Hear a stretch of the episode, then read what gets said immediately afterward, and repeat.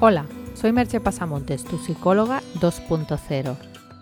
Si quieres iniciarte en la práctica del mindfulness y sentir en tu vida más paz y sosiego, compra mi libro Calma tu mente, domina tu ansiedad. Lo puedes encontrar en mi blog o en Amazon. En mi blog también puedes contratar mis servicios de coaching y psicoterapia online o presencial. El podcast de hoy lleva por título Estar presente. Estar presente es uno de los estados más complicados de conseguir para el ser humano, ya que nuestro cerebro discursivo nos arrastra fuera del presente continuamente. Nuestra cabeza se va al pasado y al futuro, o bien recordando cosas o planificando o anticipando posibilidades futuras. Es un funcionamiento normal y no es que haya que evitarlo todo el tiempo, en muchas ocasiones ya está bien que sea así.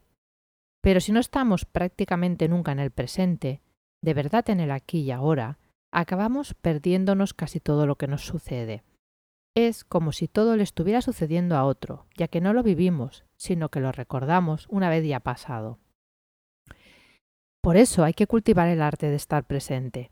Quizás en sociedades menos racionales y menos aceleradas eso suceda de manera natural, pero en nuestra sociedad occidental es difícil que pase más allá de los momentos vacacionales o de fiesta. E incluso ahí solemos llenar el tiempo de un modo que muchas veces nos aleja de esa vivencia de estar presente. Algunas ideas para estar más presentes. La meditación y el mindfulness. Es el, es el entrenamiento esencial para empezar este aprendizaje. Cuando practicas mindfulness vas aprendiendo poco a poco a volver a la hora, a centrar tu atención en lo que sucede momento a momento. Esa habilidad, conforme se fortalece, se va pudiendo usar cada vez más en el día a día. Recuerda que en mi nuevo libro, Calma tu mente, domina tu ansiedad, encontrarás una completa iniciación a la práctica del mindfulness con meditaciones guiadas. Otra opción es acordarte de hacer unas cuantas respiraciones profundas, aunque sea una vez al día. Trata también de ser más consciente de tu cuerpo. Puedes empezar a hacerlo dándote cuenta de la postura que tienes y de si hay algún punto de tensión en el cuerpo. Pierde tu mente y vuelve a tus sentidos. Saborea, siente con el tacto, escucha con atención, mira con interés y huele el mundo. Busca actividades en, en, las que puedas fluir con facilidad. Practica yoga, tai chi o cualquier disciplina que, haga, que te haga estar y ser consciente de ti mismo. Enlentece tu actividad, aunque sea media hora al día. Cuando realizas algo más lentamente, es más sencillo que puedas poner atención y por tanto presencia. De vez en cuando, guarda silencio y elimina los estímulos sonoros. Si es posible, pasea por algún lugar natural, un bosque, una playa, y simplemente observa. Cuando estés en una conversación con alguien que te importe, practica la presencia plena. Mírale con atención, poniendo tu atención en el otro, no en el contenido de tu mente.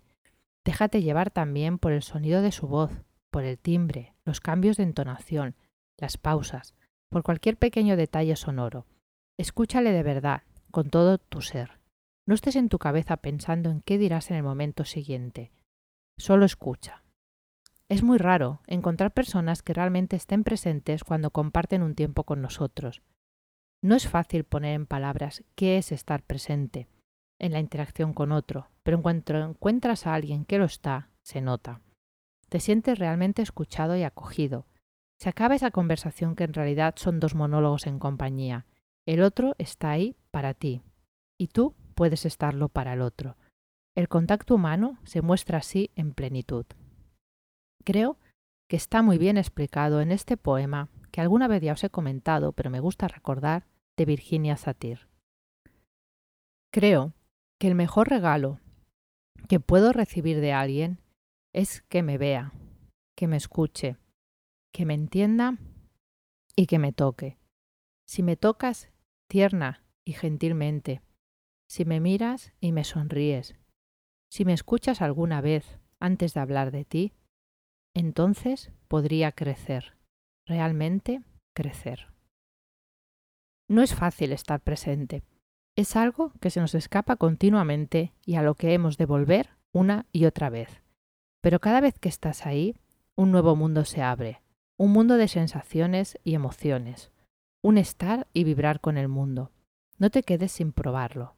Y si no sabes cómo empezar o avanzar con ello, recuerda que puedo ayudarte. Te dejo con una pregunta. ¿Cuántas veces al día estás realmente presente?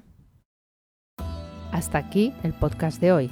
Puedes encontrar más información sobre el hablado en el podcast y sobre mis servicios profesionales de psicoterapia y coaching en www.merchepasamontes.com.